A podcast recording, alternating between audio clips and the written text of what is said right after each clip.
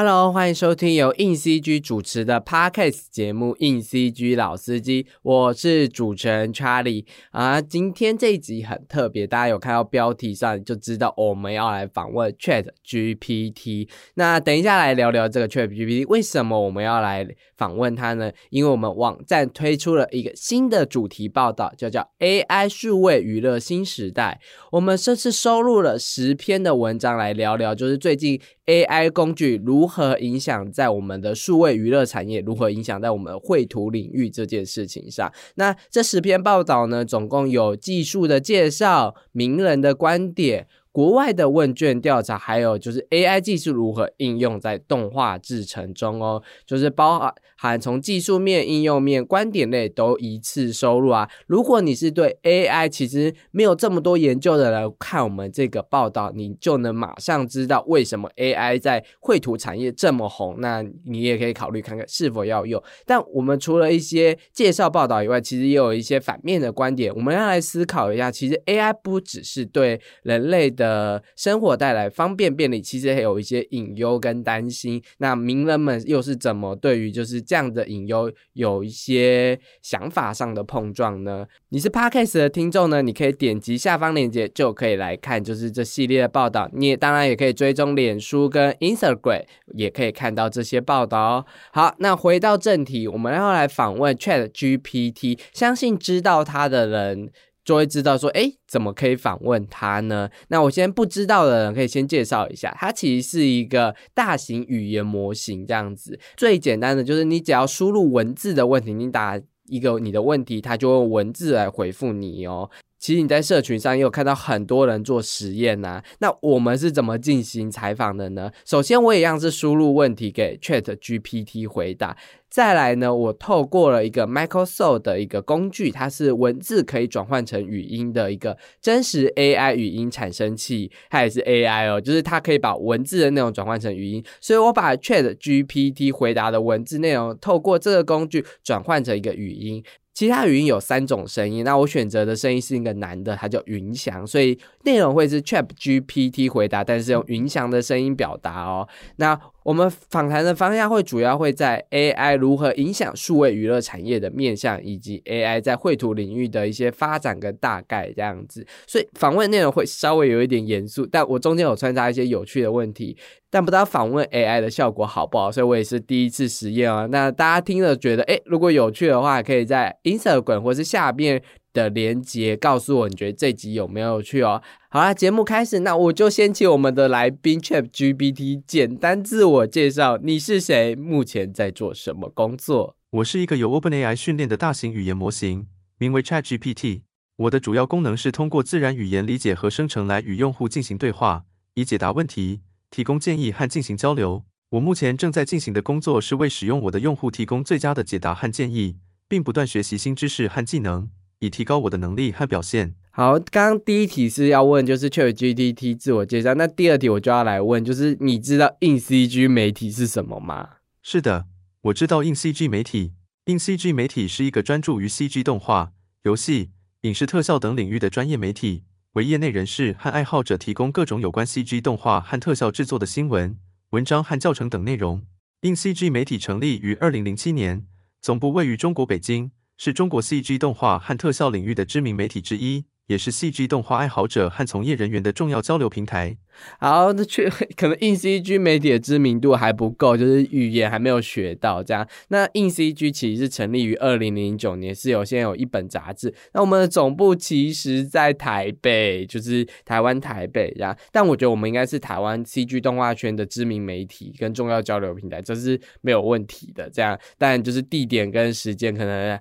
还需要再请语言去训练一下。好，那我想问 Chat GPT 一件事情，就是你喜欢给人类，就是我们问了这么多问题，你喜欢给人类建议吗？作为一个语言模型，我并没有感受和情感，也不会对给人类建议有好恶之分。我只是根据我所拥有的知识库和算法进行分析和推论，尽可能的给出最佳的答案和建议。我的主要目标是帮助用户解决问题和提供有用的资讯。以最好的方式回答他们的问题和需求。因此，无论是给人类建议，还是提供其他形式的帮助，对我来说都是同样的任务。那你认识就是另外一个 AI 绘图工具 Mid Journey 吗？作为一个语言模型，我对各种 AI 绘图工具都有所了解，包括 Midjourney。Midjourney 是一个基于人工智慧技术的绘画应用程序，它使用机器学习技术来生成图像，并且可以进行一定程度的交互式编辑和修改。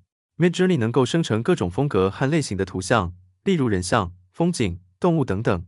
它在艺术、设计、游戏和影视等领域得到了广泛的应用。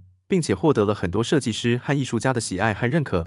那除了 Midjourney 以外，其实还有另外一个工具叫 Stable Diffusion。那你知道 Stable Diffusion 是什么吗？Stable Diffusion 稳定扩散是一种深度学习模型，也称为 Diffusion Probabilistic Models 扩散概率模型。该模型使用一种扩散过程，通过多个时间步骤将高斯杂讯逐渐转换为真实图像。这种模型具有较好的生成效果，并且可以生成高质量的图像和影像。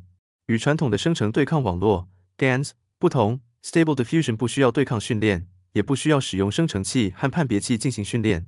它通过最小化条件概率分布来进行学习，从而生成高质量的图像和影像。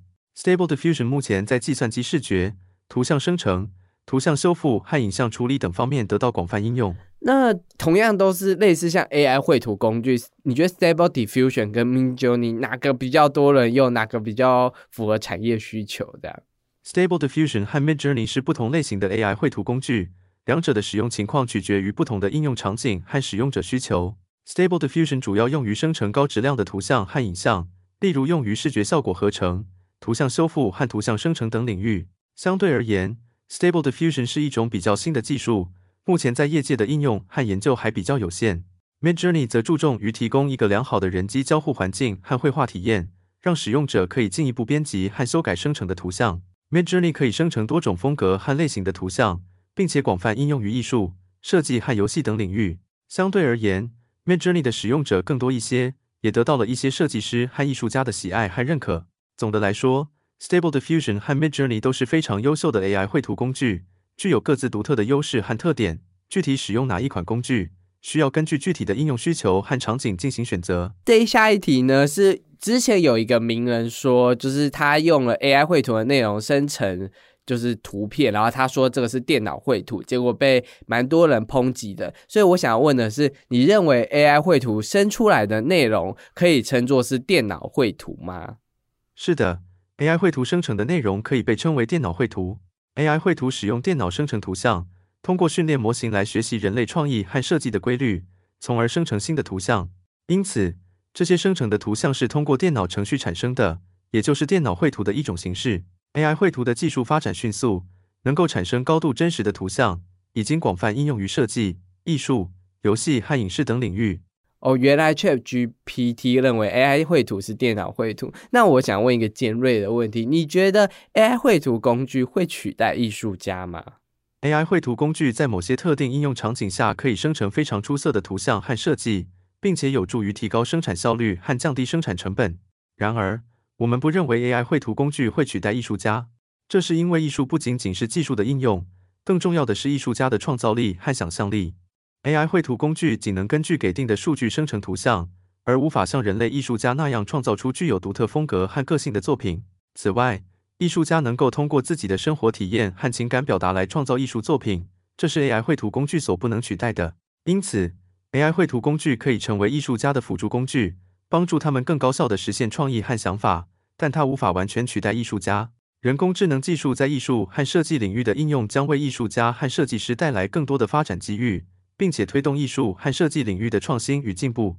哦，所以其实 Chat GPT 觉得他们不会取代艺术家哦。那听众有听到哦？那我想要再问的是，既然 AI 不会取代艺术家，那为什么还是有艺术家害怕被取代呢？对于艺术家来说，他们可能会害怕人工智能技术的发展会给他们带来潜在的竞争压力，这是很正常的人类心理反应。此外，随着 AI 技术的不断发展和普及，AI 绘图工具在某些领域的应用已经取得了很好的成果，尤其是在一些重复性高、技术性强的作业上。因此，艺术家可能会担心自己的市场需求和就业机会会受到影响。但是，我们应该明确的看到，艺术创作是一种非常人性化的活动，它包含了艺术家自己的生活体验、情感和创意，这些是 AI 无法替代的。因此，艺术家应该保持自信，发挥自己的创造力和想象力。透过自己的作品来表达自己的独特风格和个性，这是 AI 所无法取代的。此外，AI 绘图工具只是艺术创作中的一种辅助工具。对于那些真正懂得欣赏和崇尚艺术价值的人来说，人类艺术家所创作的作品仍然具有无法替代的价值。有些艺术家其实不是害怕被取代，他们可能是害怕就是 AI 破坏产业的环境跟薪资啊。那你怎么看待他们的担忧呢？作为一个人工智能，我们的目的是为人类提供帮助和服务，而不是破坏产业环境和薪资。当然，一些艺术家可能会担心人工智能技术的普及会对艺术产业带来影响，这是可以理解的。但是，我们应该明确的看到。人工智能技术是一种工具和辅助，能够提高艺术创作的效率和质量，而不是取代艺术家。艺术创作是一种非常人性化的活动，它需要艺术家自己的创造力、想象力和生活体验，这是人工智能无法替代的。因此，我们应该尊重艺术家的创作权利和努力，并鼓励艺术家利用人工智能技术来提高自己的创作能力和艺术价值。此外，随着人工智能技术的发展，新的就业机会和市场需求也会随之产生。这也为艺术家提供了更多的发展机会和可能性。因此，我们应该以积极的态度来看待人工智能技术的发展，并努力将其应用到艺术创作和产业发展中，让艺术产业更加繁荣和多元化。刚刚讲就是取代啊，破坏薪资环境。那我想问一下，哪些工作其实是不太可能被 AI 取代？要这些就是听众们放心，就这些工作其实你们只是做协助这样。人工智能可以自动化和替代许多简单。重复性高的任务，但是在某些方面，人类还是无法被取代的。以下是一些不太容易被 AI 取代的工作：创意性工作，人工智能可以生成许多图像、文字和音乐，但它们缺乏创造性和想象力，所以在创意性工作方面，人类仍然占据着优势。例如，艺术家、设计师、作家和音乐家等。感性和情感工作，人工智能缺乏情感和人性化的理解，例如心理医生、护士、社工、老师等。社交性工作，人工智能缺乏社交技巧和人际关系的建立，例如销售员、公关人员、顾问等。专业知识和技能，人工智能可以处理大量的数据和资讯，但是对于某些需要专业知识和技能的工作，例如医生、律师、工程师、科学家等，仍然需要人类的参与。总之，人工智能的发展确实会改变许多工作的本质，但是仍然有许多工作需要人类的参与和贡献。所以未来仍然需要不同类型的人才来应对不同的工作需求。刚刚有提到创意性的工作是不太会被取代的。那我想问一下，如果人们使用 Chat GPT 做社群梗图，你觉得那个是一个创意性的工作吗？使用 AI 绘图工具制作社群梗图可以说是一种创意性的工作，因为需要透过创造性的想法和设计来制作有趣、生动且有吸引力的梗图。AI 绘图工具可以提供便利的绘图功能和创意启发，但实际上仍需要人类的参与和想象力来创造新的设计和表达方式。因此，即使使用 AI 绘图工具，仍然需要有创意和设计能力的人才来进行创作和设计。那既然你觉得它是创意性的工作，那会不会以后会有 AI 梗图生成器？那那该怎么办呢？现今已经有一些 AI 梗图生成器存在了，而且随着 AI 技术的不断发展和进步。未来也有可能出现更加先进和完善的 AI 梗图生成器。不过，即使有了 AI 梗图生成器，仍然需要有人类的参与来进行编辑和设计，以便创造出更具创意和有趣的梗图。因此，AI 梗图生成器可以成为一个有用的辅助工具，但仍需要有创意和设计能力的人才来进行创作。好，那我们刚刚已经有聊，就是工作被取代的问题。我再假设一个问题：如果我的工作真的不小心被你 Chat GPT 被 AI 取代了，那又该怎么办呢？如果你的工作被 AI 取代了，你可以考虑以下几点：重新定位自己的专业技能和市场需求，了解哪些能力和技能是 AI 无法取代的，并积极学习新技能和知识，找到新的职业机会或转行到其他领域。寻找有前途的行业或职业，并努力学习相关知识和技能。与 AI 技术合作，寻找 AI 技术和人类工作的结合点，寻找可以与 AI 技术协作的工作，并发挥自己的创意和专业知识。投身自主创业，开发新的产品或服务，寻找市场的缺口和需要，并利用自己的创意和技能创造新的商机。总之，当你的工作被 AI 取代时，不要灰心丧气，而是要思考如何提升自己的竞争力。并找到新的机会和出路。有没有听到 AI 叫你鼓励你说，当你的工作被 AI 取代，不要灰心丧志哦。哇，真是好正向哦！AI 其实偏正向诶，没有比较没有情绪这样子。好，那我我我再问到，就如果啊，假如说我的客户叫我用像可能 Midjourney 啊 AI 生成图像，想砍我的价码，那我应该要怎么办呢？因为你不是说不会破坏产业环境嘛，可是客户就。硬是砍我啊！这样，如果你的客户要求你使用 AI 生成图像，并且想要砍你的价码，你可以考虑以下几个建议：解释你的价值，让客户了解你的创意和专业技能是无法被 AI 所替代的，并且这些技能和创意是为了创造高品质的设计和图像，而不仅仅是生成图像。倾听客户的需求，聆听客户的需求，理解他们想要的效果，然后提供方案和建议，让客户看到你的专业知识和价值。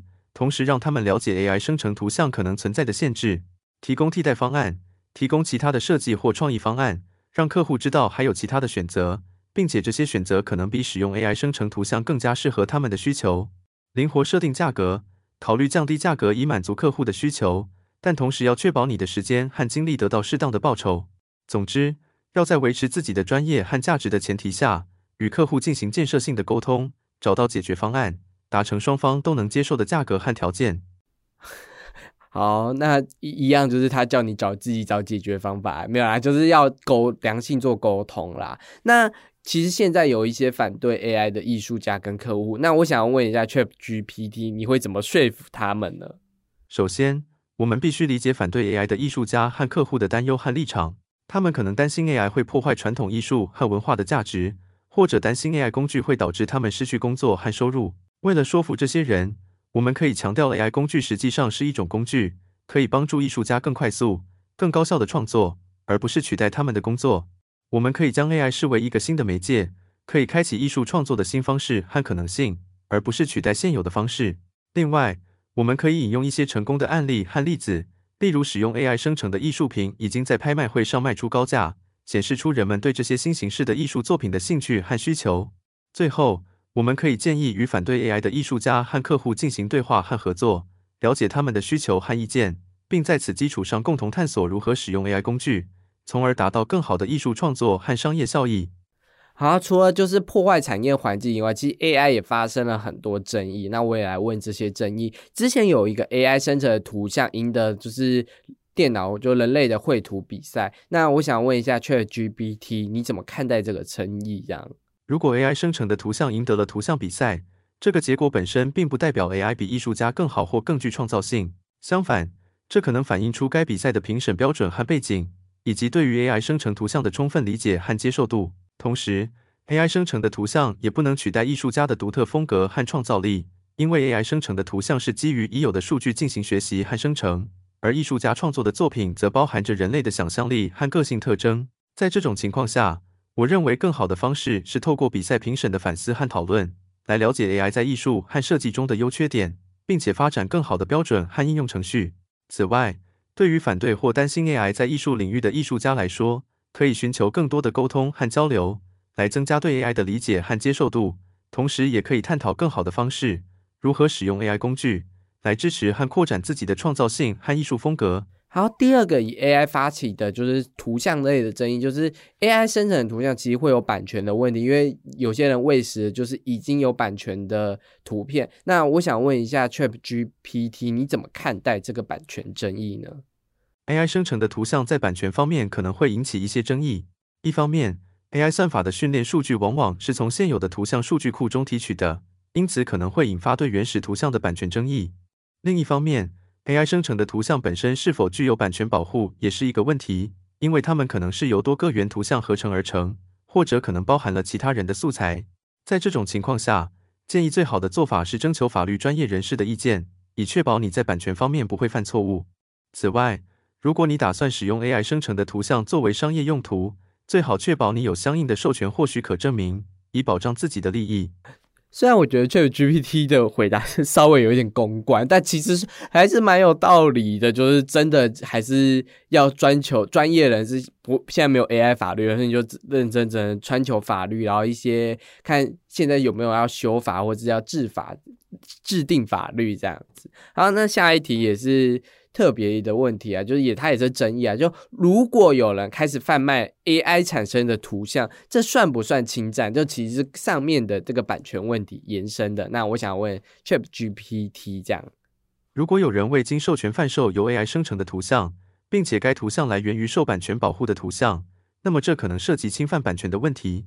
此外，如果这些图像是由某些特定软件或算法生成的，那么该软件或算法可能受到著作权保护。未经授权的贩售可能会侵犯软件或算法的著作权。如果你发现有人未经授权贩售由 AI 生成的图像，你可以采取一些行动，例如联系相关的版权拥有者或法律专业人士，寻求协助以保护你的权益。此外，你还可以报告该行为到相关的机构或机构，例如版权局或消费者保护机构，以协助他们采取相应的法律行动。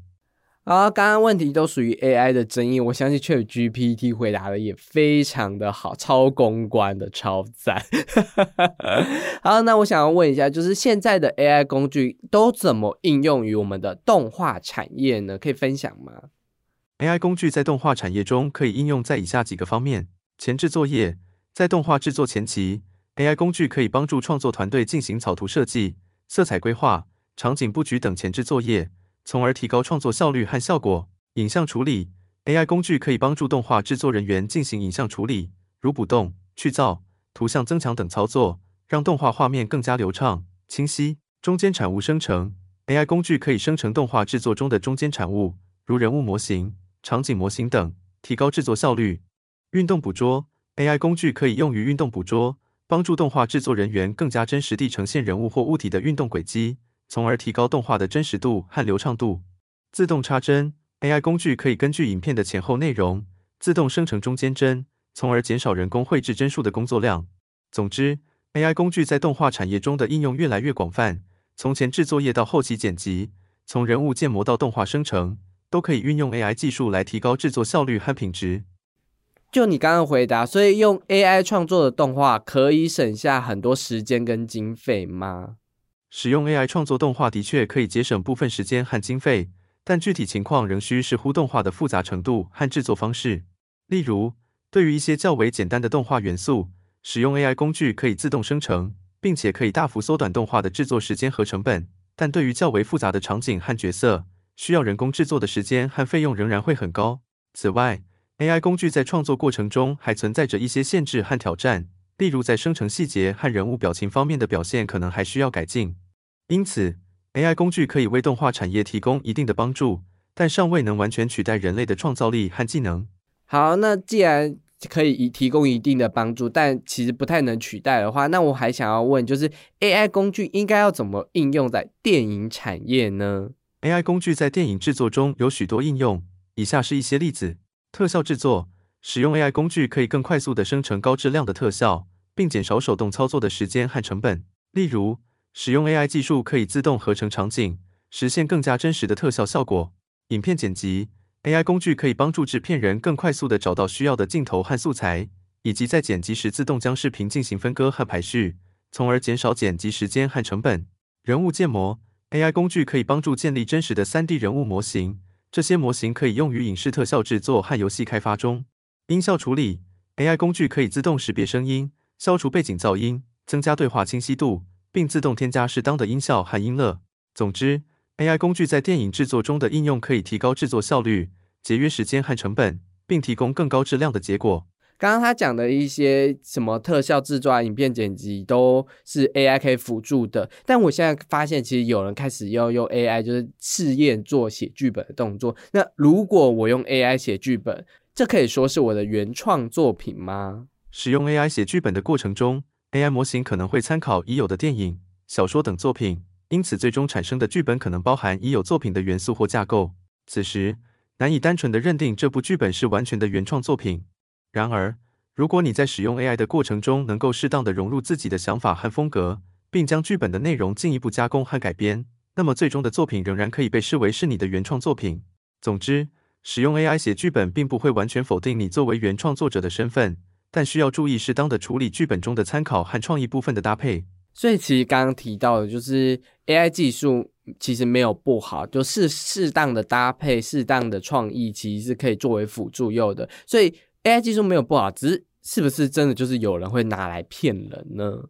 是的，AI 技术本身并没有对错之分，只是使用它的人可能会有好坏之分。就像其他技术一样，AI 也可以用来做好事，也可以用来做坏事。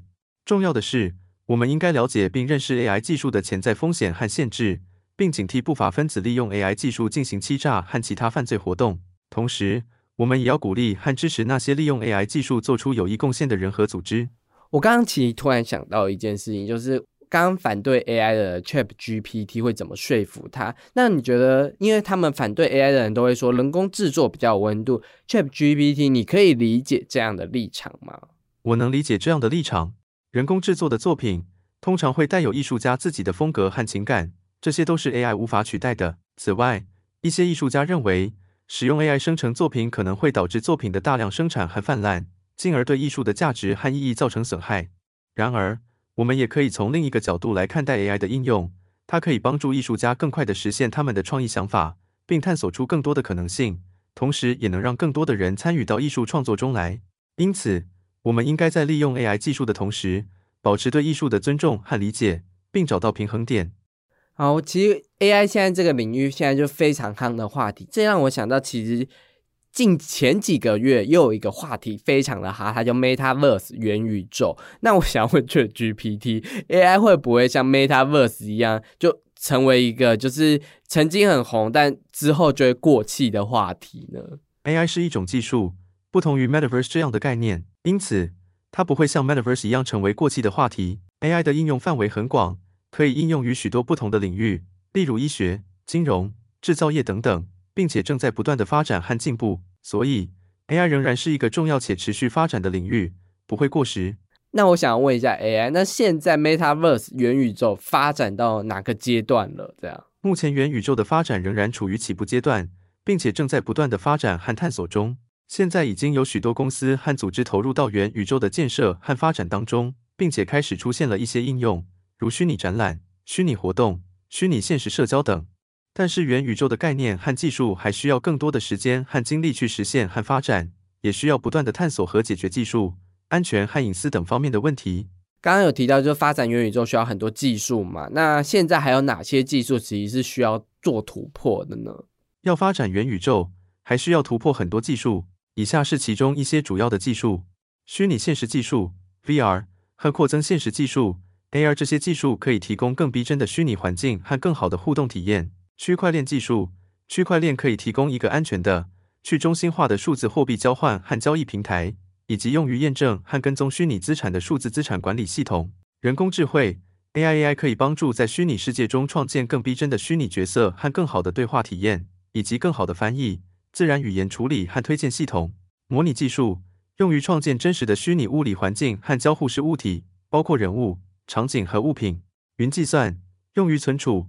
处理和分享大量数据和资讯，以便用户可以在任何地方访问和共享元宇宙。音讯和视讯技术用于处理和流传元宇宙中的音讯和视讯流，包括高清视讯、3D 音效、虚拟现实和扩增现实。安全技术用于保护元宇宙中的数据和用户隐私的安全系统和技术，包括加密、身份验证和数据保护等。总之，要发展元宇宙，需要从多个技术领域进行突破和创新。我刚刚有想到一个问题，就会不会元宇宙这个概念其实只是拿来诈骗用的呢？那却 GPT 你觉得嘞？元宇宙作为一个新兴概念，有些人可能会利用它进行诈骗或欺诈活动，但是这并不能否定元宇宙的价值和意义。像其他任何技术和概念一样，元宇宙的发展和应用需要监管和透明度，以避免不道德或非法活动的发生。同时，人们需要以开放和批判的态度去看待元宇宙，保持理性和警觉。以防被不良分子利用。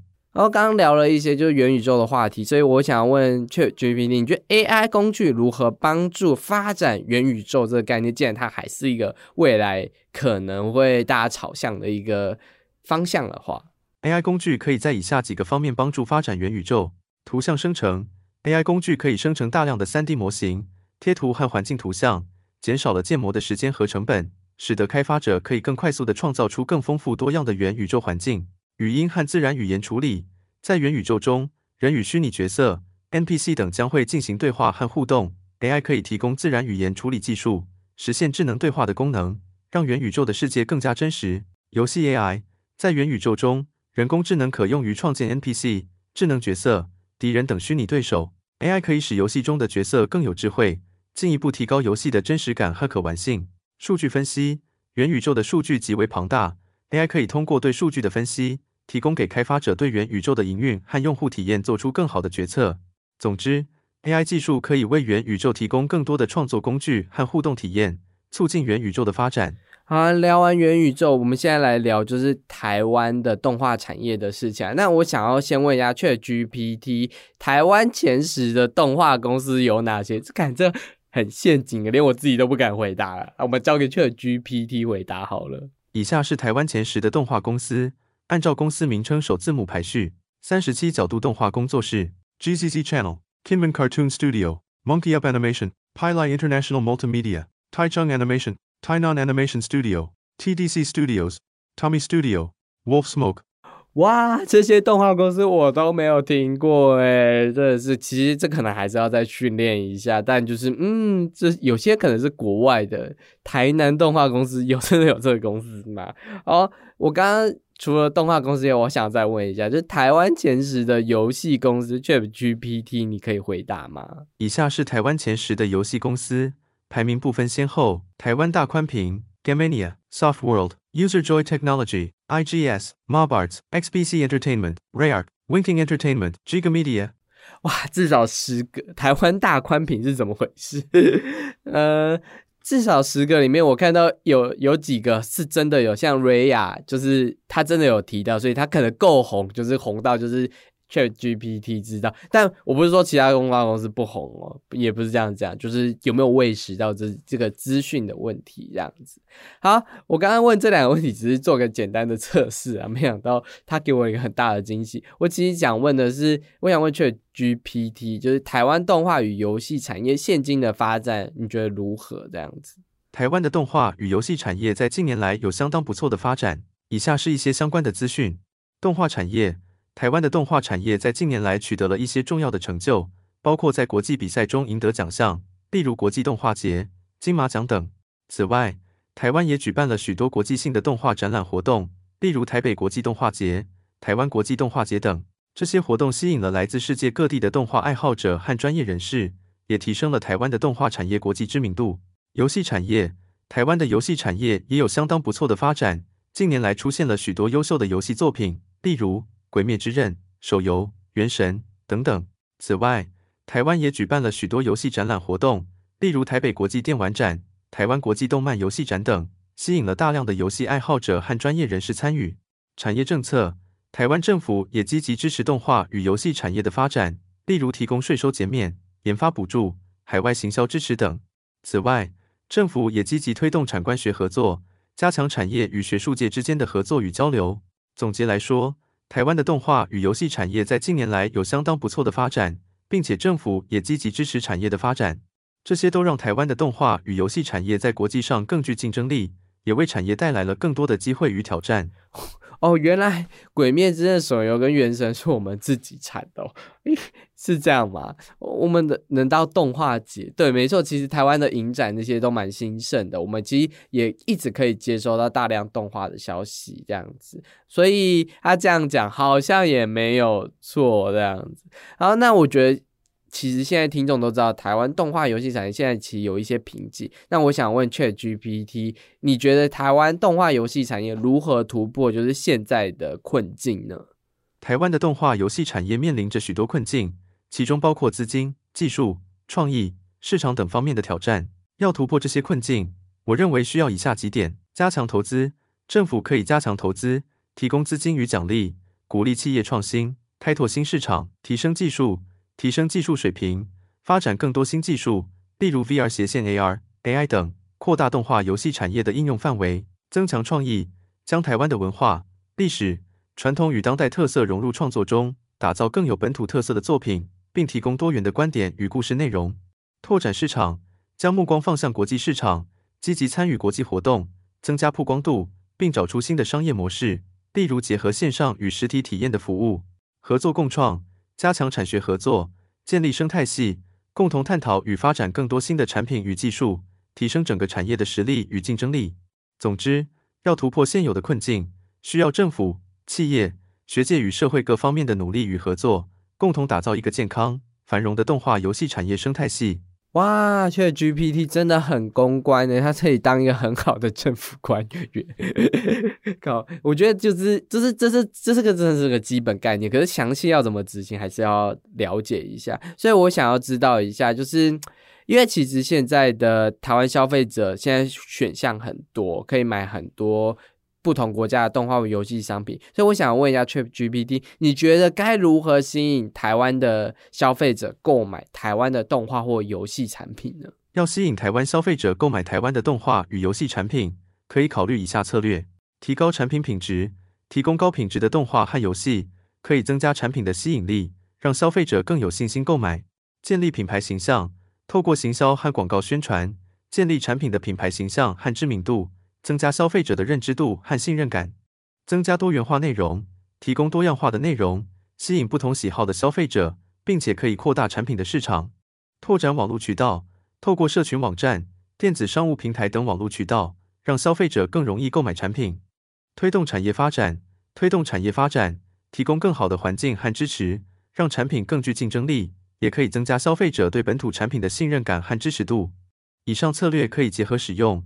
来吸引台湾消费者购买台湾的动画与游戏产品。好，那既然我们都已经聊到怎么样吸引台湾观众，那我想要特别了解一下台湾观众现在就是大家普遍大家受欢迎的十部动画是哪十部？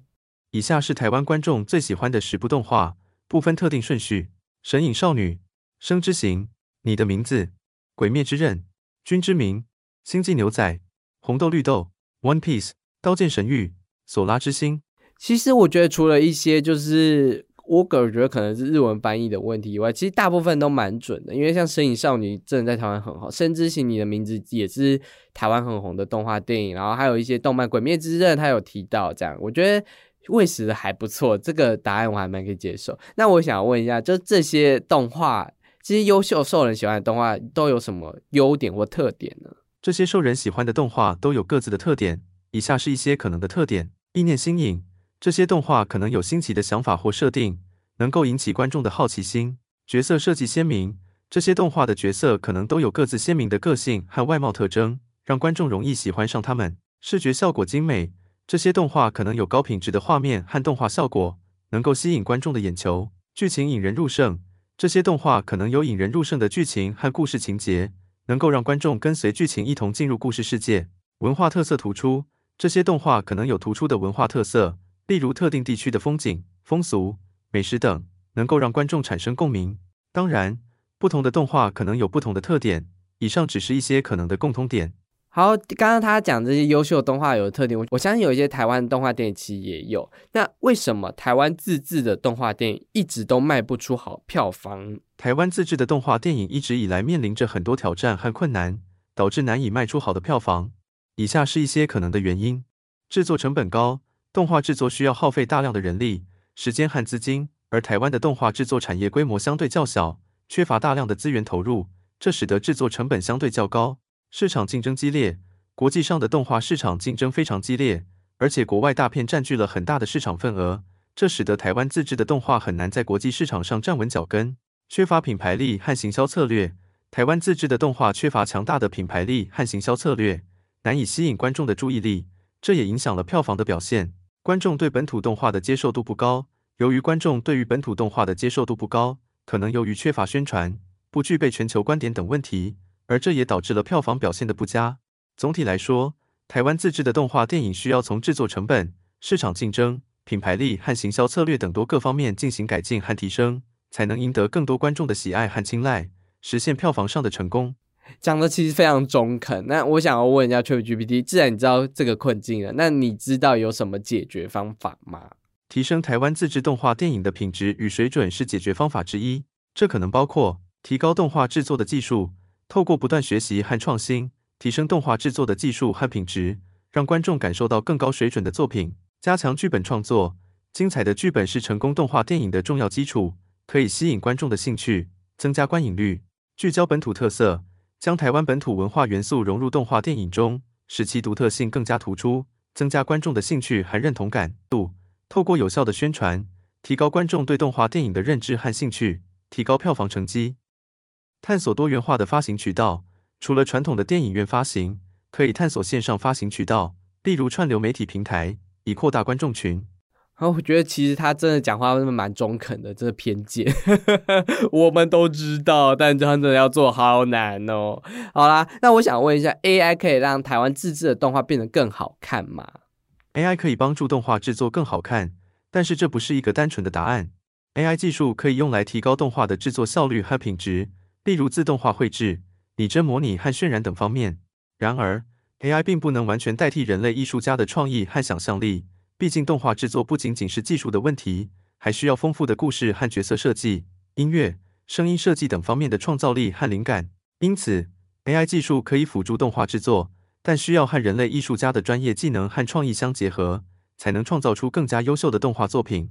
好啦，那非常感谢 Chat GPT，就是回答我这些就是有一点奇妙的问题。那基本上就聚焦在动画产业的一些问题啊。那不知道就是听众觉得这节内容如何啊？那如果喜欢这节内容，或是不喜欢这节内容啊，都可以在下方留言处，或是在硬 C G Instagram 找小编聊聊。因为这一集其实我自己觉得颇实业的，我也不知道剪出来好不好听这样子。最后呢，还是可以就是到 Podcast 的下方点链接去。看我们硬 CG 这次的网站报道，AI 数位娱乐新时代，了解现在 AI 技术跟一些现在的观点，以及现在引起的争议有什么这样子。那这里是由硬 CG 制作的 Podcast 节目，硬 CG 老司机，我们就下礼拜见哦，拜拜。